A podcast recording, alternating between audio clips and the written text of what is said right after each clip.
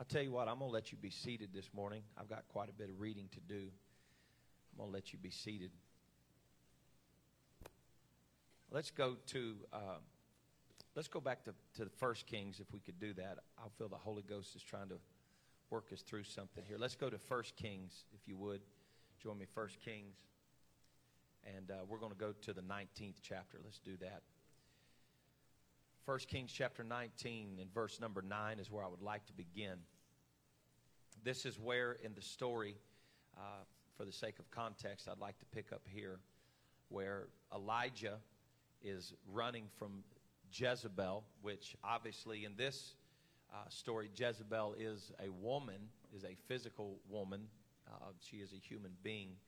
However, the spirit of manipulation that is functioning in Jezebel is still uh, active in the end time church.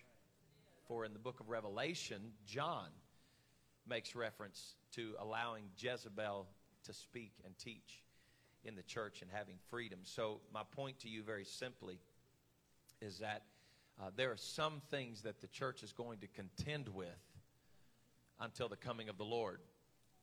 And so, the point that I want to be crystal clear to you today is that we cannot allow intimidating spirits of this hour to cause our work to cease. Because the glory of God that weighs on the church is by far more powerful than any spirit of this age that would try to stop us.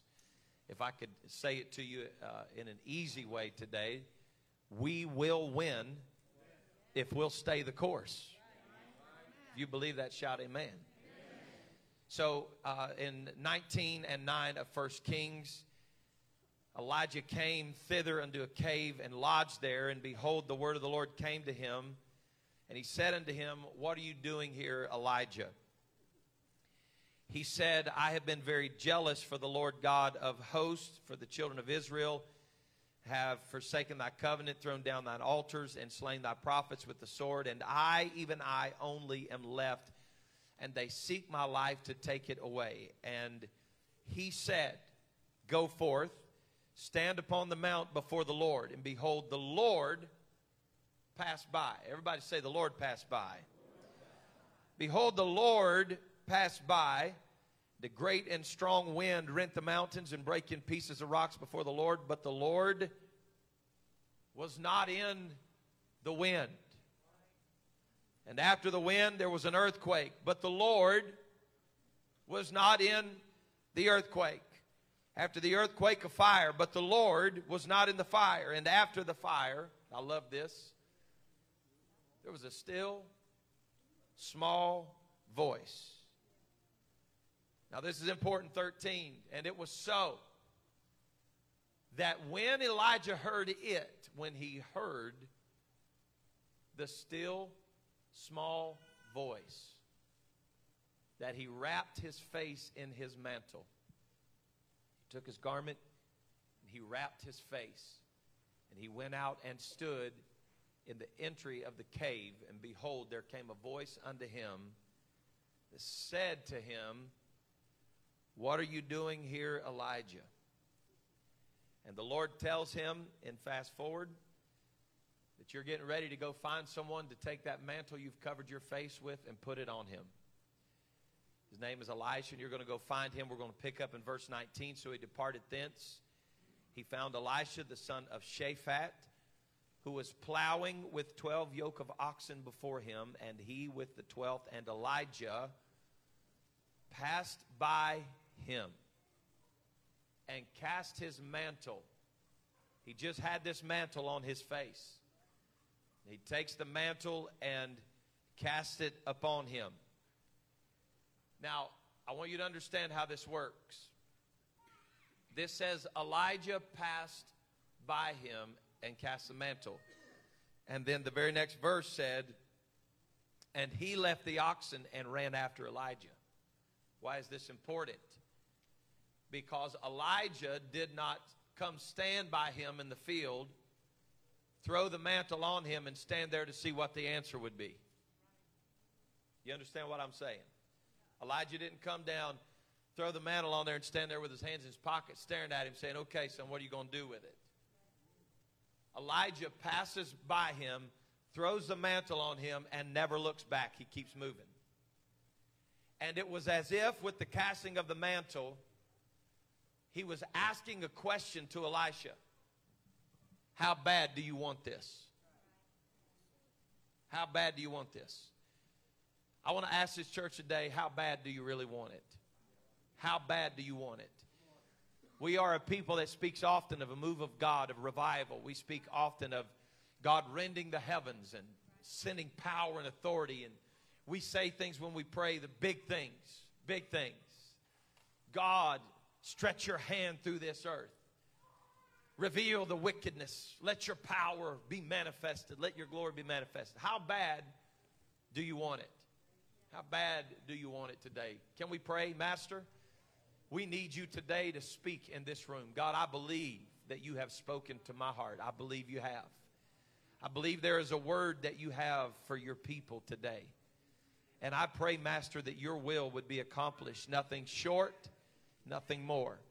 Let your will be accomplished in this house today. God, let every high place be brought down and every low place be brought up and every crooked place be made straight, that the word of God would be received in good soil today. Hide me behind your cross and let it happen in the name of Jesus. And let the church say, Amen. This is, uh, this is perhaps one of the most weighty moments in prophetic history in the scripture. At first glance, it appears as though it is the simple passing uh, of a prophet walking by a young man who's working in the field and he throws his mantle on him and, and we look at it well you know somebody was going to have to take his place somebody was going to have to do the work. We know that Elijah is not far now from the end of his life and he's been through a lot. God's done a lot with him. But i want to tell you that uh, wherever the work of god is being done in the earth god's always going to have somebody to do it and god has a way of working he has a way if you if you go back from the beginning of, of time in the kingdom of God, and you begin to look for things from, uh, from David to Solomon, from Saul to David. You work backwards in history. God is always going to have somebody to, to fill the shoes, get the job done. You go from Elijah to Elisha. God will always have somebody. In the New Testament, when Judas falls down and he makes a mistake and he uh, decides that it'd be better for him to not live, by the very first chapter of the book of Acts, they're, they're, they're trying to figure out what they're going to do because God's going to have a man. They're going to replace that. God's going to have a man that's going to work. Why am I saying that? Because in this hour that we live in right now, there are none of us that can ever get the feeling that God can't do this without me.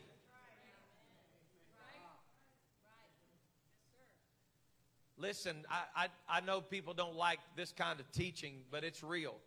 We say things when we pray like, Use me, Lord. Use me, Lord. God, whatever you want to do, use me, Lord. But we will literally walk away from relationships of people because they use us. Why'd you leave them? Because they used me. What does that mean? That means at times it feels unfair. It means at times it's more expensive than really what you wanted to pay. And they use you. So when we're saying, God, use me, what we're saying is, Lord, whatever you want to do with me, and whenever you're finished doing it, you're still in control.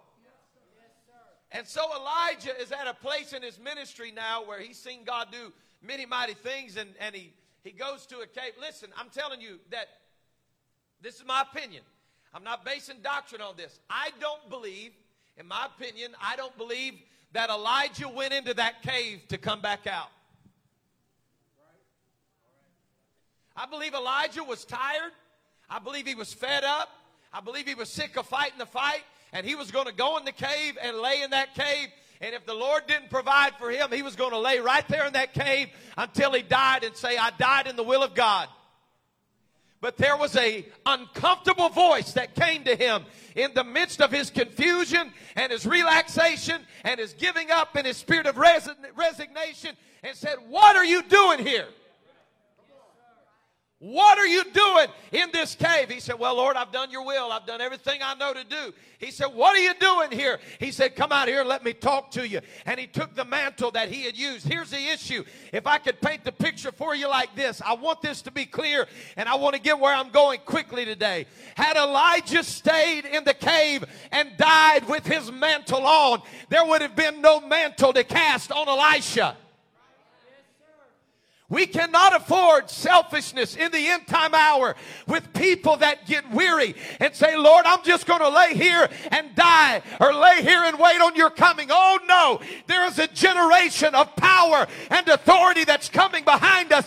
There are mantles that are needed. I feel like telling somebody in this house to get up from where you are. God didn't call you to die in that cave. God didn't call you to stay in that cave. Come out of that cave. I'm preaching to somebody in here today that's been dealing with conversations in your mind that you never dreamed that you would have.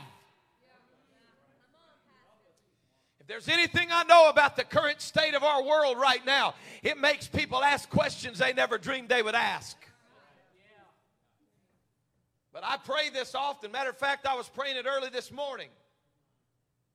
If God would have wanted me to pastor in the first century, that's when I would have been born. But God put his hand on me and called me to pastor in 2021. And God called you to be in the house of God and in the kingdom of God in 2021. You weren't born so that God could fail you. You were born so that you could see the glory of God manifested in this hour. What are you saying, Pastor? I'm saying it's time for the church to come out of the cave and see what God's going to do.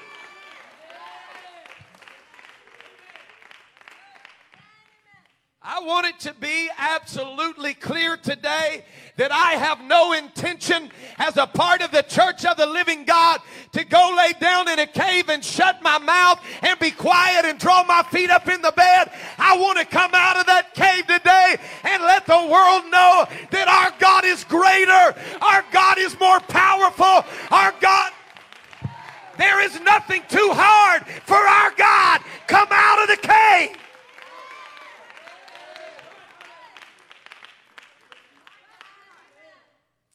I have had I've had people over the last several months that have had conversations that seem quite odd, to be honest with you, people that are filled with the Holy Ghost. But it's been dark conversations that I've had thoughts of taking my life, never had that before, thoughts of ending it all. You know what that is? It's a Jezebel spirit trying to drive you in a cave.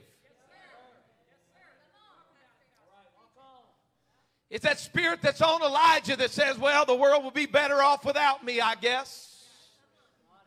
And it drives you into a cave, but there's a problem, Elijah. While you're in that cave, there's a mantle on you, and somebody's waiting on that mantle.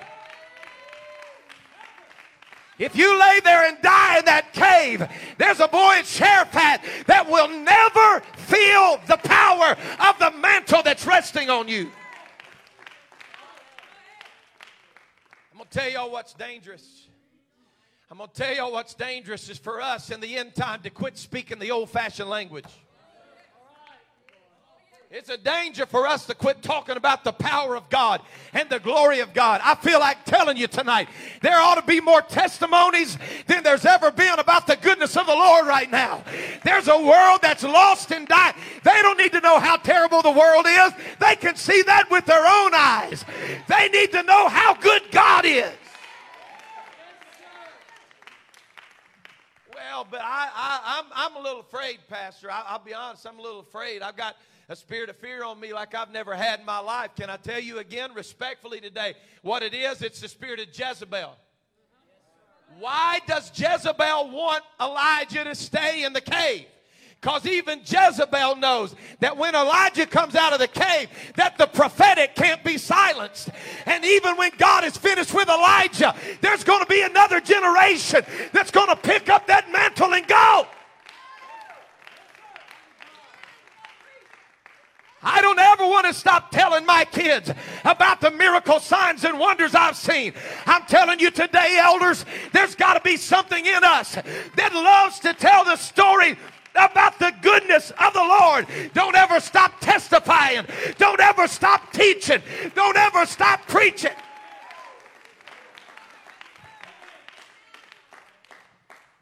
It's been many years, been many years since I've spoke of it publicly, but uh, there was a time in my life that I really thought my life was going to look way different than it does today. And uh, we had one one daughter, we had Lauren, and then my wife got pregnant again for a second child, which we lost uh, early in the pregnancy. My wife lost the baby, and when she did, please don't think that that I, am I'm, I'm trying to be crude at all today when I tell you this. It's medically what happened that when she passed the baby, there was a very large blood clot that held her cervix open. And my wife didn't know what was going on. She, she just thought maybe something happened in her body when she passed the baby. And she was literally bleeding to death. My wife was dying and we didn't even know what was going on. And so, uh, you, you, know, my mother's an RN. We, we took her home, was watching her. Uh, everything was okay. And my wife said she had to go to the bathroom. So she, she got up and I helped escort her to the restroom. And I set her down there on the commode. And when I did, her face just fell forward in, into my chest. I was standing there trying to hold her up, and her face fell forward into my chest. And, and so uh, I, I, said, Baby, are you okay? You know, I'm, I'm, trying not to freak. Baby, are you okay? And, and I laid, I, I went to lay her head back, and when I did, she just fell back in, into the corner, and her pupils were set and, and she turned that gray color. It was weird. There was nothing going on in her body, absolutely lifeless, just, just laying there against the wall, sitting on the commode, completely lifeless. And so I, I, I said, oh, oh God, what, what am I going to do here? You know, I'm, I'm, trying to keep my cool. These are the moments we've preached about before, but it's hard when you're living it, you know. And so I, I, my mom, I'm like, well, mom's a nurse. Everything will be all right. I said, Mother, can, can you please come in here? She said, well, what is it, honey? I said, Mom, please, please come in here. And she opens up the bathroom door, and, and, and she calls, she's always called my dad Saint. You know, she, she uh, opened the door. She said, Saint, call the ambulance. TJ's dead. I said, Oh, God, this, that's not what I wanted to hear, Mom. And my mom goes into ER mode and grabs her body and drags her out in the floor, starts putting pillows under her hind end, trying to elevate her, get blood back to her heart, do, doing sternum rubs, everything she can. And I look up, I'm, I'm in the middle of the entryway of my mom and dad's house on the floor with my lifeless wife there and my mom doing whatever nurses do all over. I'm just waiting on her to say, you know, breathe in her mouth or do something, do. And I look up and there's my little one year old curly headed daughter staring at me. And I heard this voice in that cave that said, You're going to raise her all by yourself. I heard the voice come to me in the cave and say, You're going to be a single daddy and you're going to raise her by yourself. I said, Oh God, I refuse that. I'm looking at a gray, lifeless woman with her pupils set laying on the floor. I'm thinking, God, what am I going to do? And all of a sudden, I felt that assurance. It wasn't an earthquake, it wasn't a whirlwind, it was that still small voice that said, I got a feeling everything is going to be all right.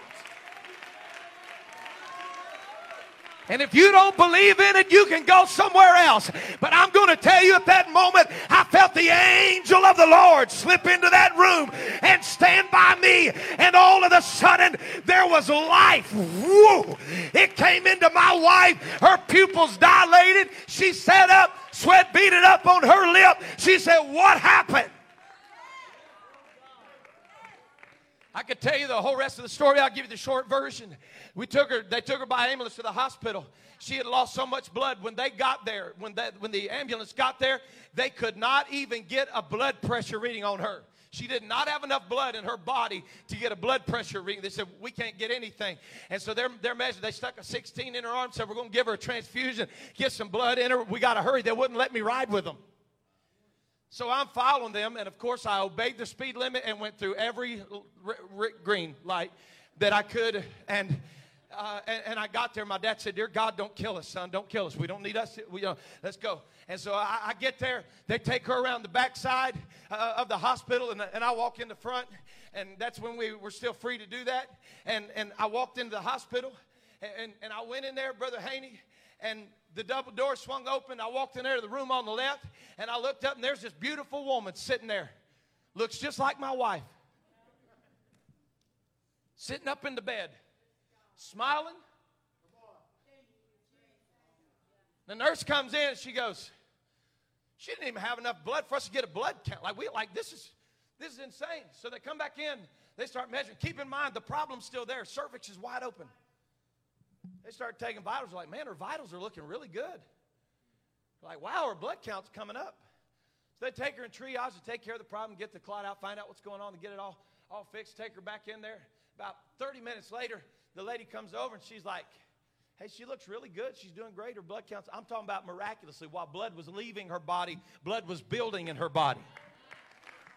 It was building in her body. And and she, this woman used to work with my mom. She said, Judy, I, I think she's okay. If, if it's all right with you, if you if you're okay with it, I'm gonna send her home with you, and and uh, you can keep an eye on her. If y'all get scared, bring her back in, whatever. But but I think she's okay to go home. Well, this was Sunday afternoon. And so we got home, and we got home just in time for me to change my britches and, and come back for the second service at 6 o'clock.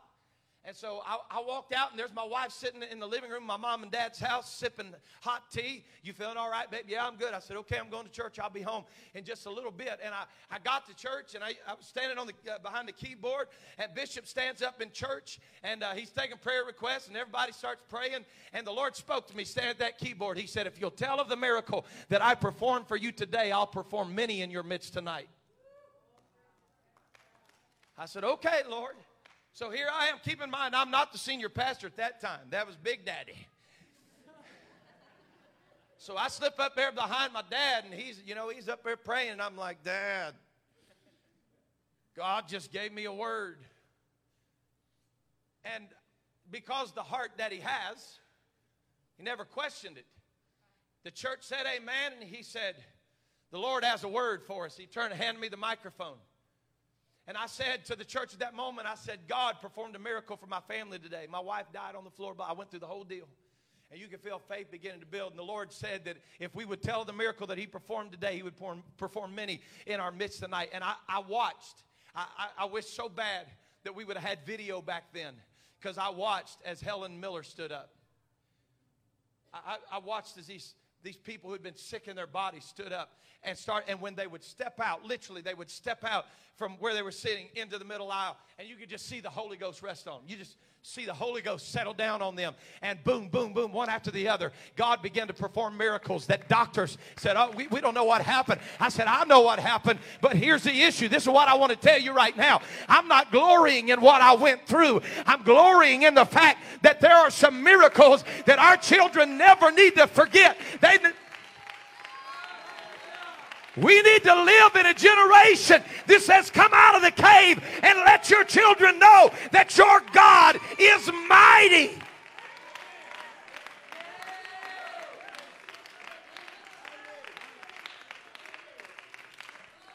Can I tell you, the next two children that came along, they knew for sure that they shouldn't have been here.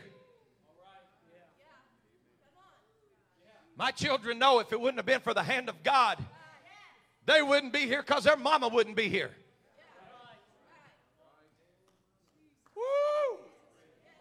Can I just walk in the Holy Ghost this morning? Is that all right?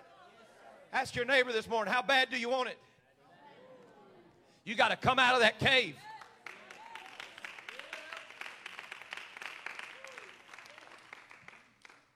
There's a little house for sale out in South Anderson off of Alliance Road. It was the house where my mom and dad moved when I was about two years old.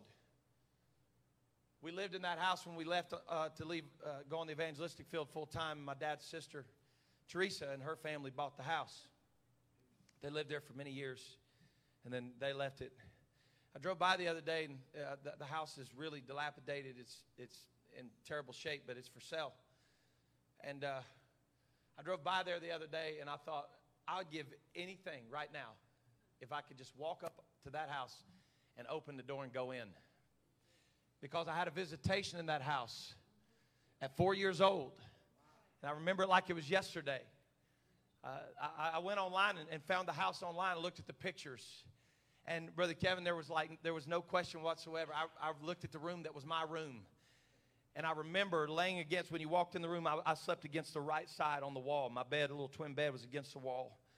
So I was facing the door, and I remember the night that I looked up, and there was a man standing in the doorway of that room. My chest was caved in. The doctors were going to have to cut my sternum in half and put plates in that I would have surgeries the rest of my life for my chest to grow out. As I grew taller and bigger, they would have to go in and do it again. They told my parents they'll do it for the rest of his life. They're going to put pieces in for the rest of his life. And I looked up in that door, and there was a man standing there, and I was at perfect peace. The man walked into my room and he came over and he sat down on my bed in the right side of that room. He just sat down and he laid down. If you don't now, it is a shame and a reproach for us to live in an age where we tell our kids stuff like that don't happen anymore.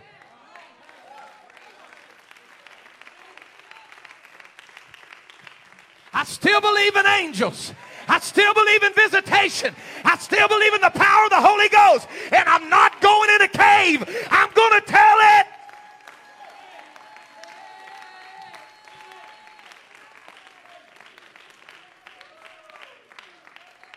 If I had the money, I'd buy that house. I'd buy it right now. I'd buy that house. And I'd walk my kids in there and take them down the hallway. And I'd tell them, Brother Lang, this right here is where the Lord Jesus Christ walked through that door and healed my body. I'd tell them, I'd, I'd love to show them. It's a shame. It's a shame how superficial we've become. When our kids associate churches more with cafes and coffee houses than they do angels and the supernatural.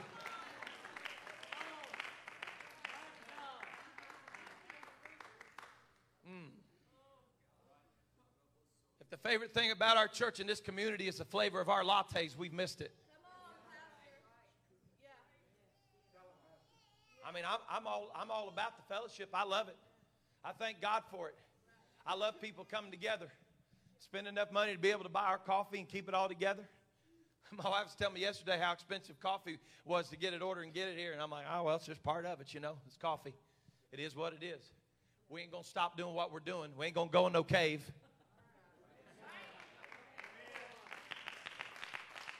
What are you going to do, Pastor, if you, if, if you can't get syrup? Uh, there's people in here had bad coffee before. You kidding me? We'll, we'll go down here to every flea market we can find that's got coffee sitting and we'll buy coffee. I've had bad coffee before, and the fellowship was better than the coffee. Come on, somebody. What are you going to do? Oh, God. Oh, my God. Pastor, what if the grid goes down? What if the, what if the closer we get to the coming of the Lord? I mean, dear God, what if it tells us we can't go to church anymore? Well, don't go in a cave.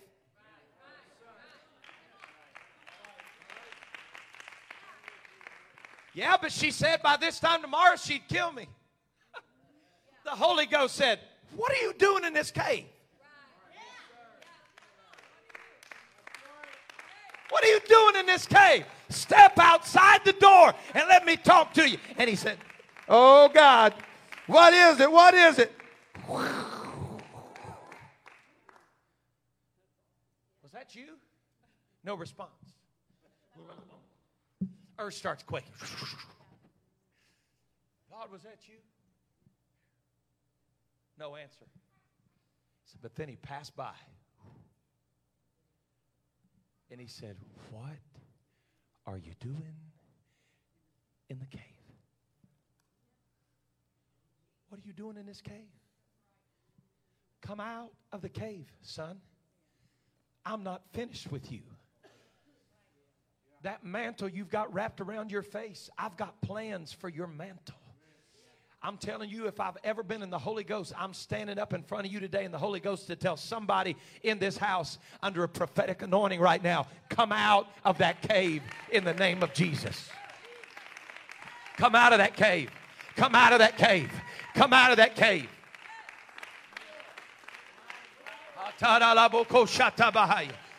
I'm going to tell you what we've got in this generation in the Holy Ghost. I'm just going to tell you what I know.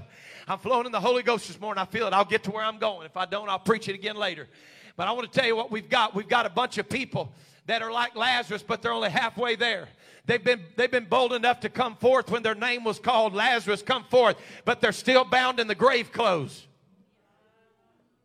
He said, Lazarus, come forth. And when he did, he sat up from that grave. But the Bible said he was still wrapped up in grave clothes. And he had to be loosed and set free. Listen, just because you're alive don't mean you're living.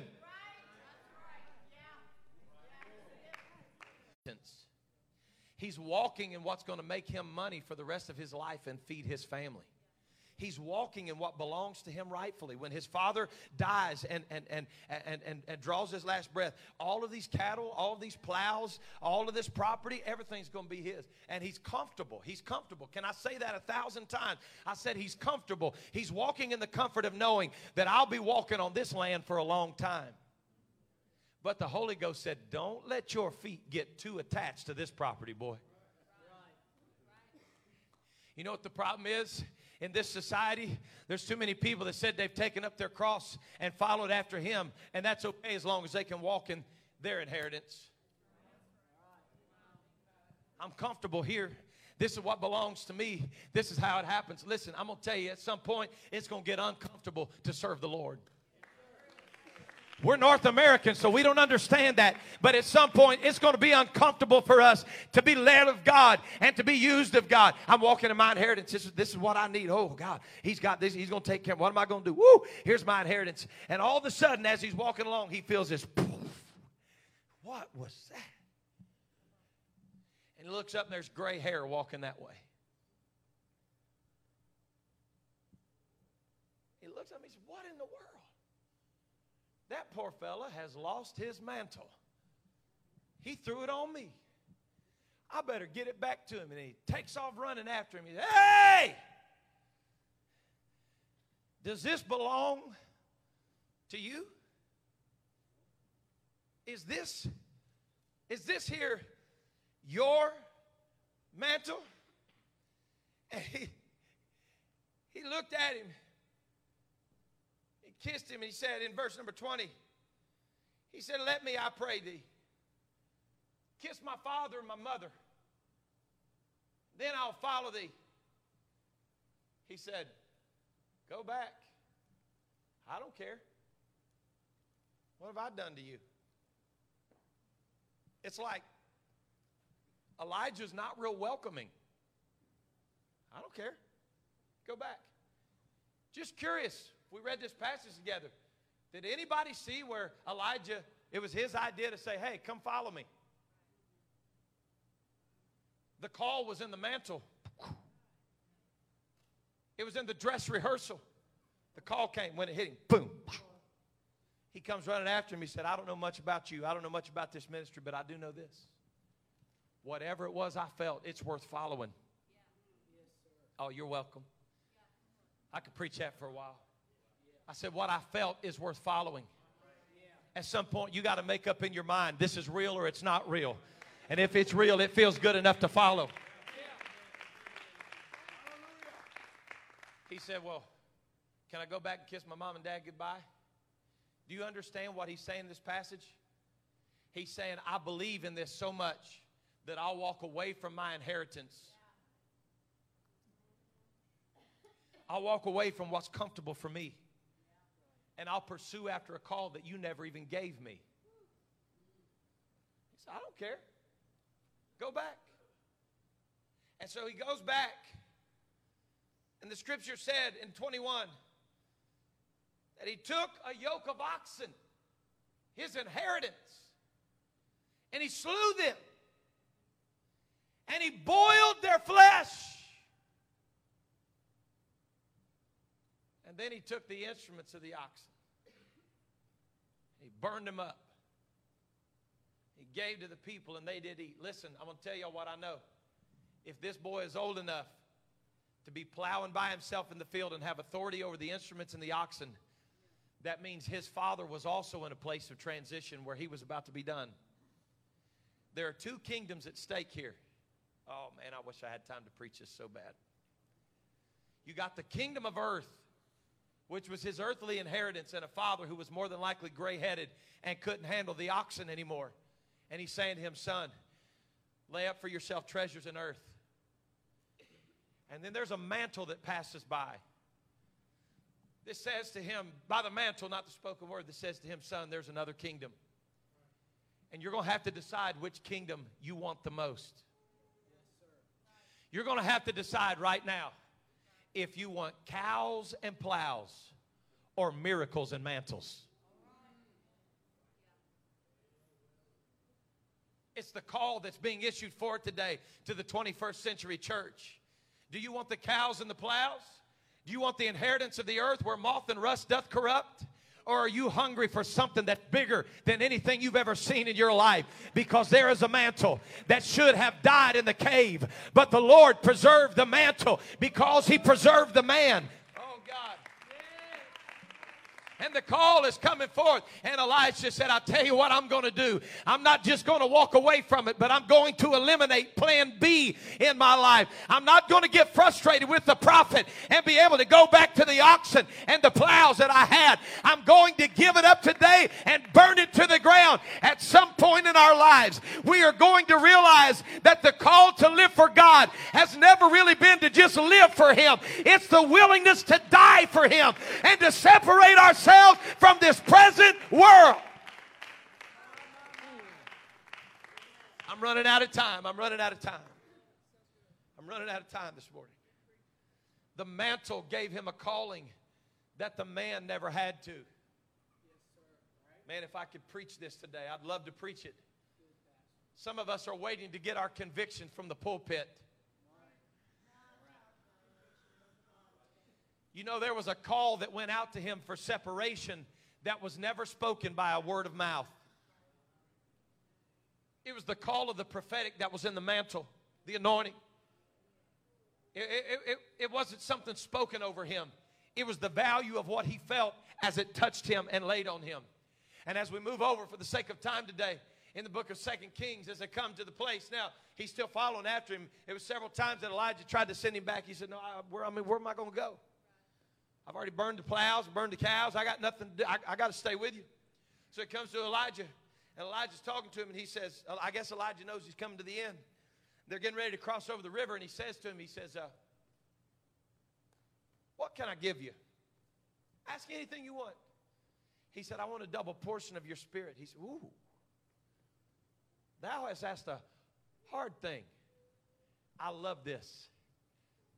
He said, But if if you see me when I am taken up, if you see me when I'm taken up, it'll come to you. What's that mean? That means you got to stay with it till he's gone.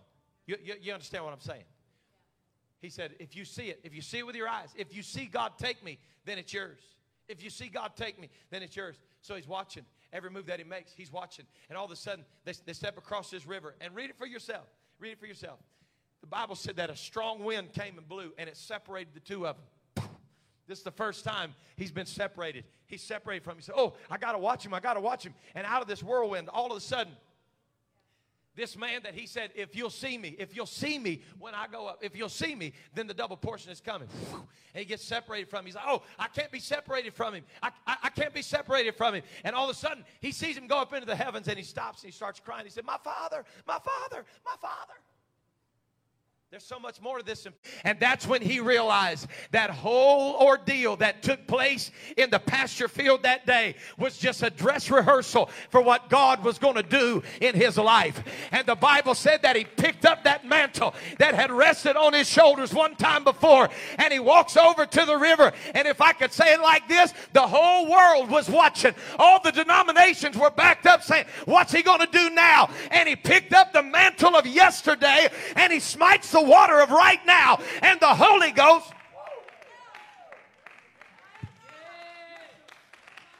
Can I tell you, he didn't look for a new mantle and he didn't look for a new way. He looked for what had worked before.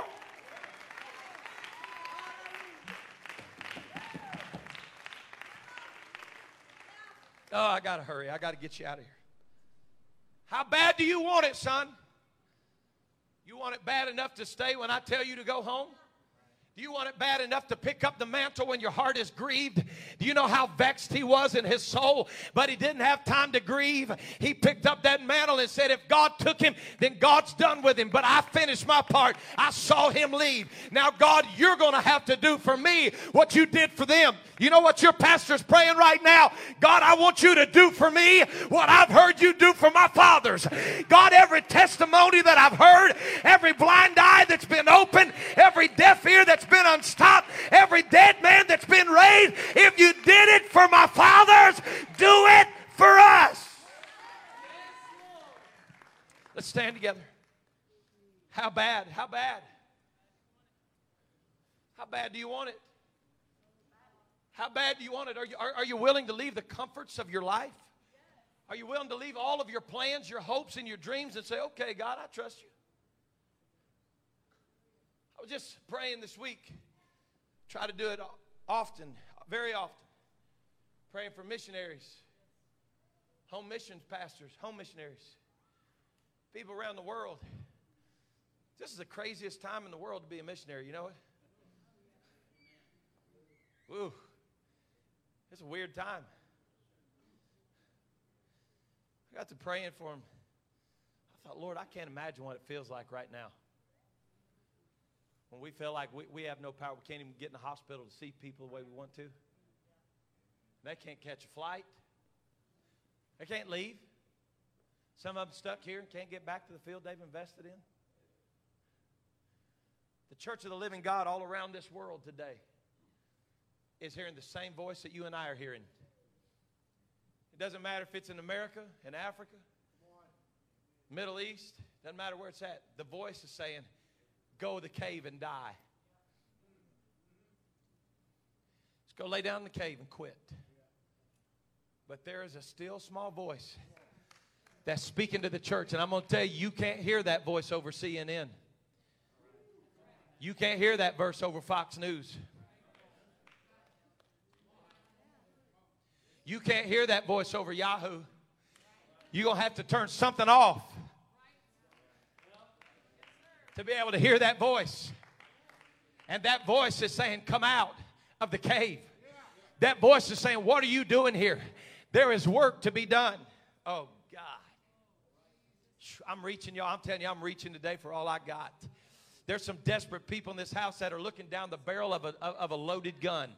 There are people in this house today that are looking down the barrel of hopelessness saying, God, what am I going to do? Let me tell you today, if He fails you, then He's failed all of us. Mm. I'm finished preaching. I just don't feel like the Holy Ghost is through yet. Come on, I want you to just close those eyes all across this room right now.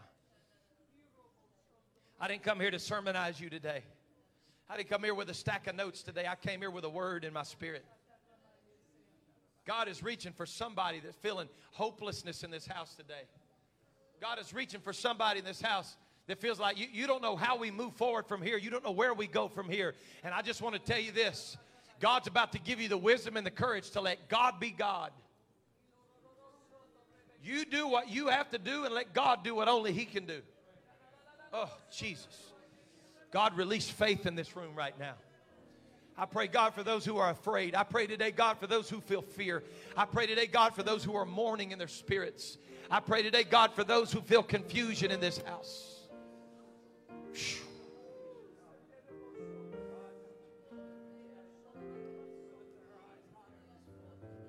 I feel there was such a type and shadow with Elijah when he told Elisha, he said, If you see me when I'm taken up, then you'll receive your double portion. I feel like there's a type and shadow there.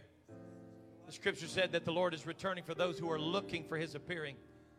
I believe the Lord's saying for those of you who see me, who are looking for me when I come back, you'll receive the double portion of your reward. I'm not looking around me today, I'm looking up. I'm looking up. I'm looking to the hills from whence cometh my help. Listen, don't walk out today and let this opportunity leave you. Don't, don't leave here today and miss this window that God has given you. The Holy Ghost has sent me here this morning to speak to somebody and tell you, you got to come out of that cave. Don't let depression keep you locked up in a cave. Don't let darkness keep you locked up in a cave. There's still work to be done. Come out, come out, come out, come out.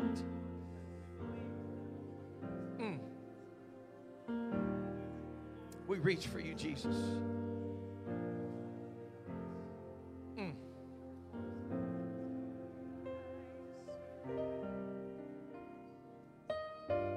reach, Father.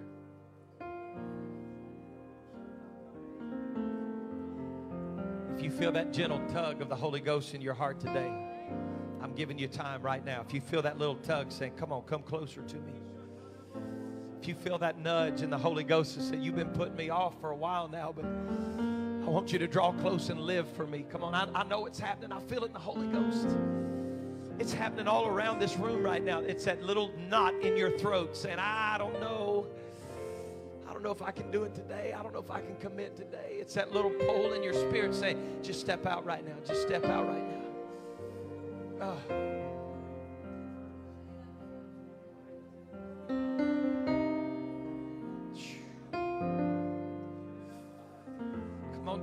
Those tears this morning.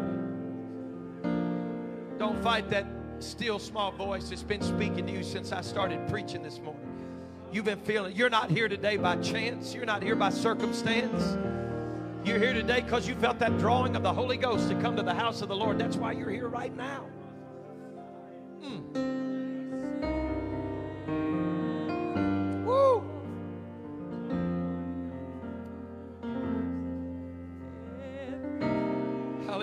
Full surrender this morning, Lord. I surrender everything to you. We got to take our what ifs off the table today. What do you mean, Pastor? If you don't hear a word that I've said today, I want you to hear me when I say this to you. You've got to take your what if off the table and make it an even if. But God, what if this happens and what I don't know what I'll do. We got to get back to the spirit of those three Hebrew boys. They said, "Well, what if we throw you in the fire?" Well, God take you. Then they said, "Even if." If you throw us in the fire, our God is able, but even if He doesn't deliver us, we still won't bow. Is there an even if spirit in here today? God, what, what if they what if they take my job? What if they take my checking account? What if they take? What if they take? What if they take? What even if they take? I'll still serve you with all my heart. Jesus. Could we just lift our hearts, our hands, our voices one more time to the Lord? Thank you for your spirit that's reaching today, God. Mm.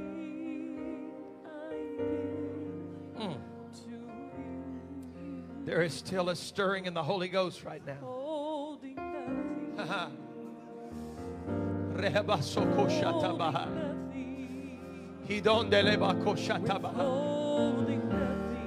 God, even if, take this whole world, but give me Jesus. I'm going to keep my faith, Lord. I'm going to be faithful to your house.